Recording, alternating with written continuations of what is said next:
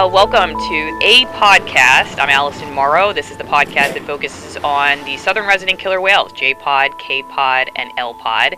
Today we have, I don't know, Ken Balcomb. Who do we call you? The the, the grandfather, the father of all the, the southern residents, or the man who's dedicated your entire life to studying these whales? And uh, yesterday was on the phone with you uh, as you got the call from your team that J fifty was still missing, and you had decided at that point you were going to declare her dead. And what surprised me was just how not shocked you sounded at that point, because for the rest of us watching this whole drama go down over the intervention and everything else, it was so shocking and sad. But for you, it almost sounded like you expected it. Uh, yeah, I've expected it. In fact, I thought she was probably deceased as of our meeting last Monday when uh, Noah brought together a team of people to plan out the organizational tree for capturing her and administering drugs and finding out what's wrong.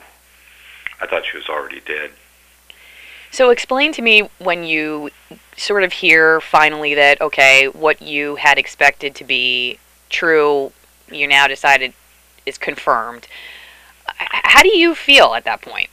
Uh, well, it's a mixture of relief that it's over and uh, uh, sadness that once again we're witnessing a really important little whale in this population just disappear before our eyes while we do nothing really to address the root cause of her decline.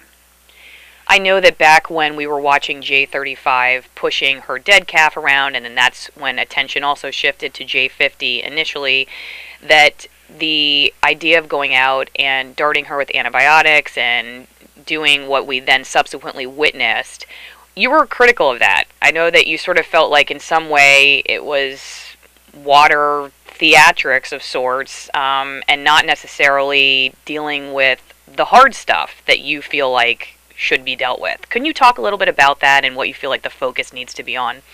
Well, yeah, exactly. It's like uh, not seeing the forest for the trees.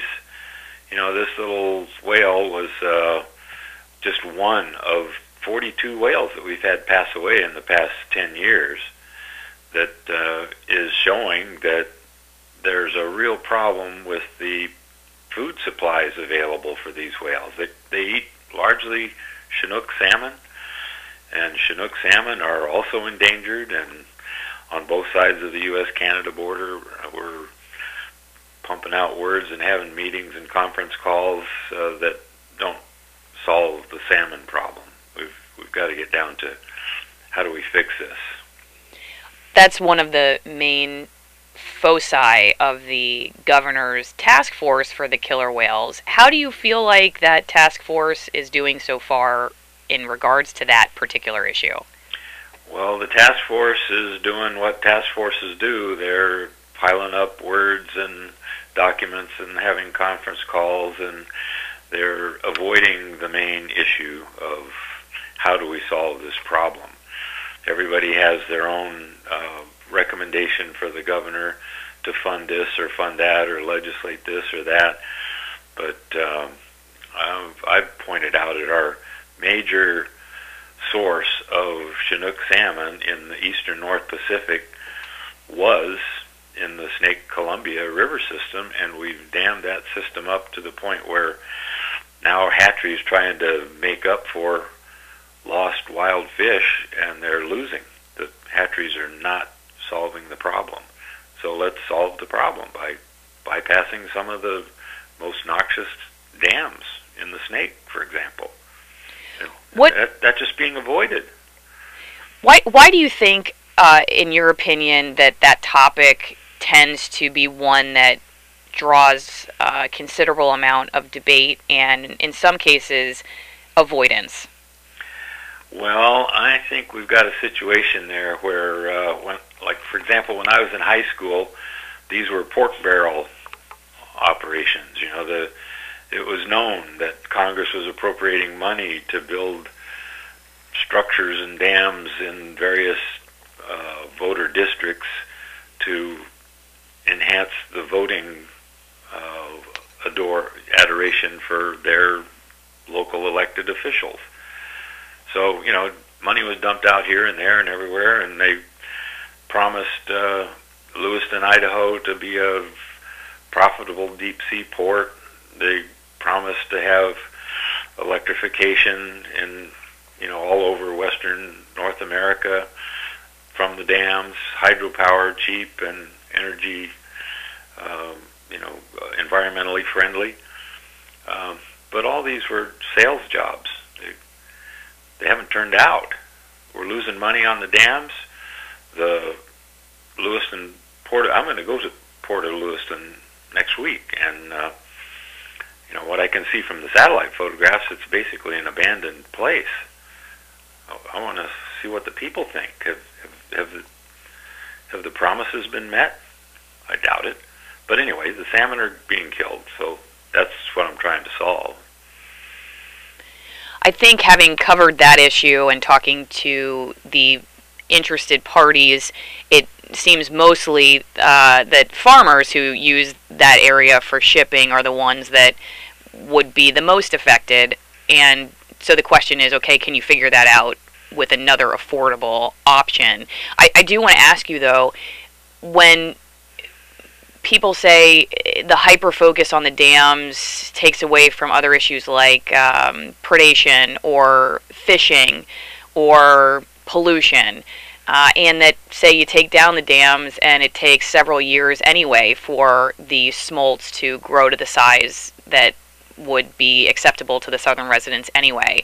Are the dams really imminently a solution? Uh, to me, they are, and uh, in the long run, to the whales, they are. But, uh, you know, I've, I've been thinking about these problems a lot. They're, they're not unique. Basically, governments have permitted industries to consume and destroy environments for the sake of money, with almost complete disdain for ecology. You know, we've got a food web here. Chief Seattle told us at the beginning that all things are connected. We, we tear up part of this fabric, in this case, uh, the main fabric for a keystone species of salmon, uh, not allowing them to spawn. And that affects everything that depends upon the salmon, from the forest to the uh, nutrients in the river supply and to the uh, whales. You know, I see them, yeah, we have lots of problems, but it's a triage situation. You know, if you get in an accident and they take you to a hospital and you're you're bleeding profusely, you're not uh, breathing, and your leg is broken, you don't want everybody running to put your leg in a cast while you're running out of blood. You, it's triage. You treat the most important things first, and that's why I want to treat the salmon issue first. What do you think about specifically the response to J fifty that could potentially change the way that the federal government intervenes with these whales?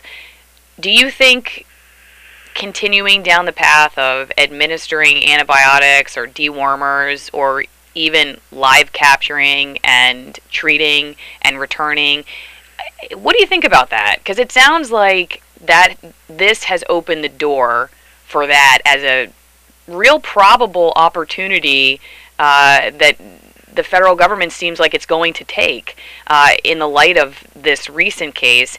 And uh, I'm just curious, I know there are a lot of people that signed a petition, folks who really didn't want it. They were curious if it would be so stressful it might kill her itself.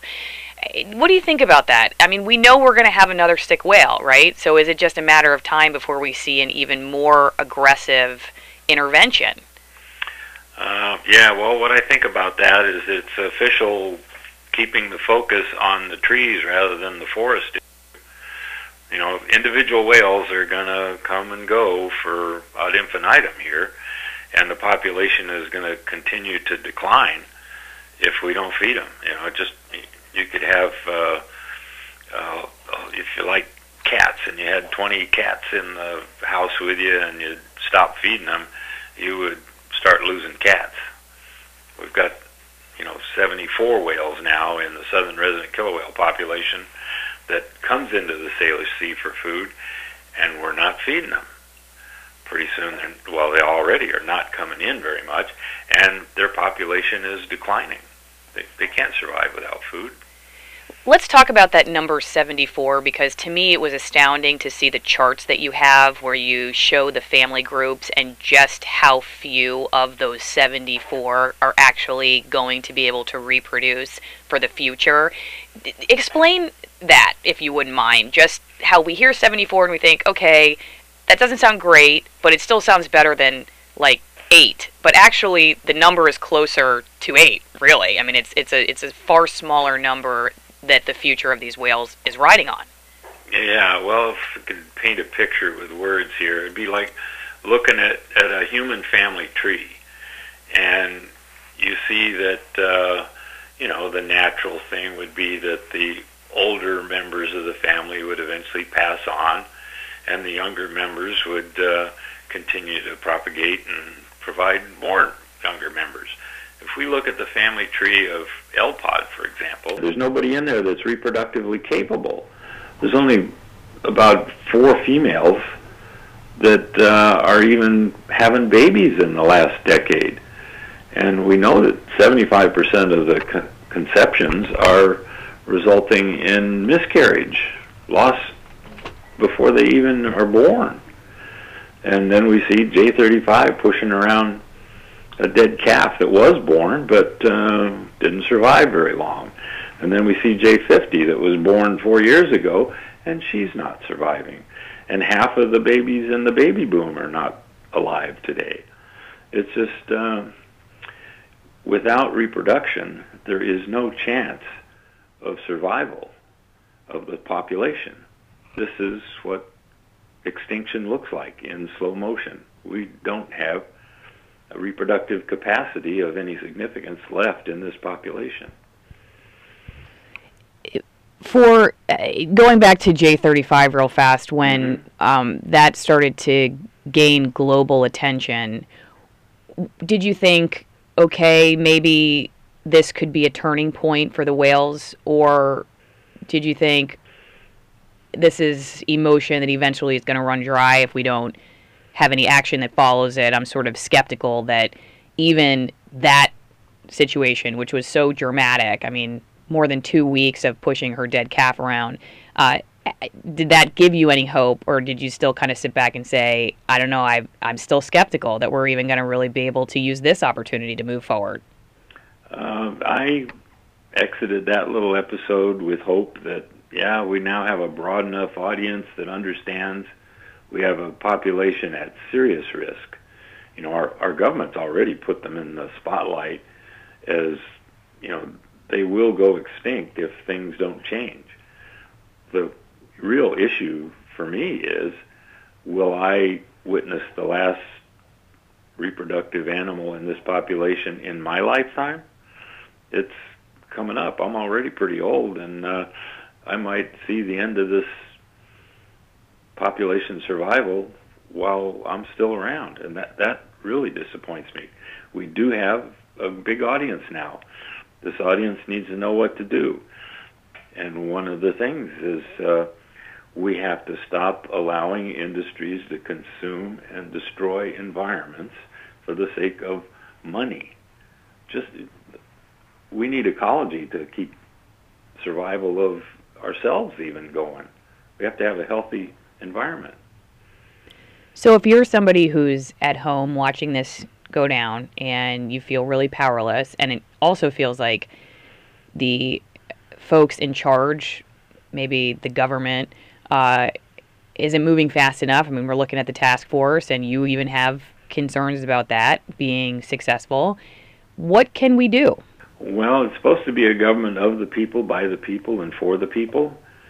But it turns out that it's gotten a little bit twisted, and it's for the uh, economic interests.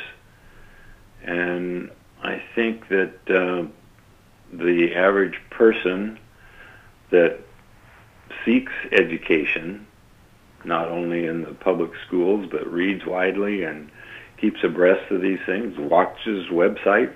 You know, for example, our whale research dot com. We tell you about the whales. We're not trying to sell toothpaste or anything. Uh, just keep informed and vote accordingly. And then, in addition, uh, you know, we're consumers. Everybody's buying something. Carefully look at what you're buying. You know, uh, now does a farmed salmon help or hinder the survival of the killer whales? Well, you know, study the whole thing very carefully and see. You know, maybe those farm fish are spreading lethal diseases in the wild fish. In fact, they are. In fact, they're also destroying the economy for proper management of the wild fish. What's competing with the wild fish? Uh, you know, if we're trying to have a river system available for them to spawn, but it's uh, considered by some to be a, a valuable hydropower resource, so you deny the salmon uh, access, and you try and mitigate in other ways that aren't working. Um, you know, eventually we get used to this sort of status quo, but we should ask the question, uh, you know, how come my power bill keeps going up and the salmon population and the whale population keeps going down? You know, I mean, ask the questions and demand of the administrators and regulators that, hey, this isn't of the people, by the people, for the people. It's just feeding an industry. It's interesting. I recently was interviewing a scientist with the Department of Fish and Wildlife about the news that they had found opioids in mussels. And she told me that they were far less concerned about opioids in mussels than the chemicals that are in our soaps and detergents, which I thought was fascinating. I mean, that's one thing that I think we could all do. We go to, you know, more eco-friendly cleaning products, or we don't dump stuff down the drain that goes through the stormwater, or sorry, the, uh, you know, don't dump things down the drain that doesn't make it cleaned out when it goes through treatment. Um, there are certainly a lot of things I think we can all do, and probably at this point, that's what we should be thinking about, um, because I think if we can't Uh, put ourselves in a position where we're a little bit uncomfortable for some greater purpose, then there's probably not a whole lot of hope for the southern residents or anything else for that matter. Yeah. Well, you know, if ten thousand people were to call the governor of this state today and ask him to uh, respectfully review the options here on salmon restoration in the I, I, I say the Snake River system, because that's a million possible fish that are going to feed the whales in a relatively short time, sooner than anything from a hatchery would grow up and feed a whale. Uh, easier than trying to clean up the Duwamish to restore a run of, you know, maybe twenty thousand fish. You know, these whales are going to need a million and not too distant future in order for this population to thrive. I guess my only other question is, as someone who has been intimately acquainted with these whales for far longer than most of us have been paying attention to them, how do you feel now? Like, if you, as you said before, you're concerned that you're sure not sure that you'll see the end of the southern residents in your own lifetime. You've devoted your life to them. How do you come to terms with that? I mean, how do you find peace in the midst of that really um, brutally tragic and just painful reality? Uh, I don't find peace. I, I'm, I consider my efforts a failure in many ways. Uh, we've told the government as of nineteen ninety-five what the trends are and what needs to be done. And, you know, I was just being a, a respectful citizen soldier in this thing and not uh, uh, arguing with higher-ups and authorities about, well, okay, the policies and the, you know, I'm, I'm, I'm just a cog in the wheel. Um, and I am, and we all are. But as the wheel turns, we have to ensure that it's not consuming what not only the whales need to survive, but bears, eagles, fish, birds, people. You know, we we're uh, we're going off the edge of the cliff here.